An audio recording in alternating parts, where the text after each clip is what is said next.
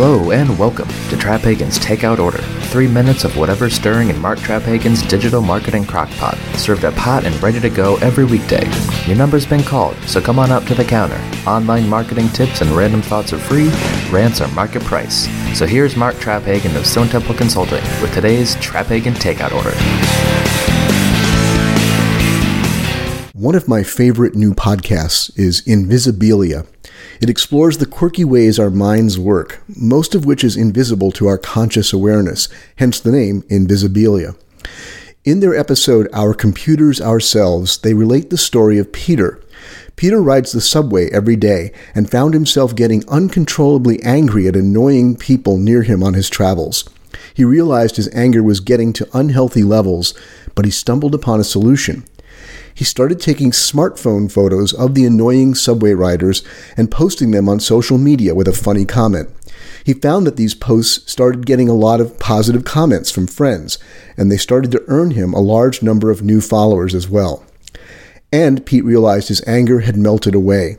He was experiencing the power of validation, and especially how validation is amplified on the internet. Invisibilia interviewed Dr. Ryan Martin of the University of Wisconsin Green Bay, who confirmed that the kind of validation Pete experienced has an actual physiological therapeutic effect on our brains. So, what does this mean for us as marketers? It means that if we can find ways to validate our brand social communities, we may be vastly increasing the likelihood that they will be drawn back to our brand and its content. Validation works like a drug, and people want more of it once they find a source. Now, how do you do this? This is where the importance of having good tools and processes for social listening kicks in. Look for opportunities where someone in your audience has said something that you can legitimately validate. Maybe they shared a great insight or just something that would be entertaining or useful to your audience. You validate by leaving a comment expressing agreement with or appreciation for what the person shared. And you can go beyond that to resharing the follower's content with your brand's audience, which may be the highest form of validation. What you're doing here is making your audience the heroes instead of your brand, and in return, they will love you for it.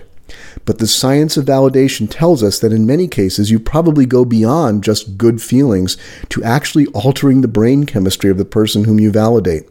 And I hope it's obvious that such powers need to be used responsibly and with integrity. Just throwing out validations to everyone and anyone is transparently insincere and ends up diluting the effect anyway. Now, what do you think about the power of validation? Is it just useless manipulation, or does it have value for your brand if used responsibly? Leave me a comment with your thoughts. And by the way, can I just ask you a quick favor?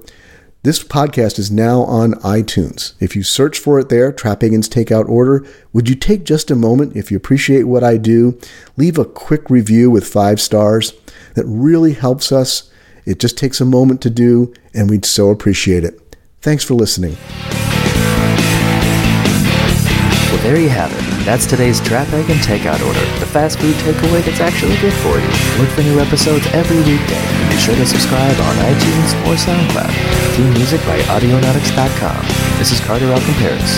Thanks for listening.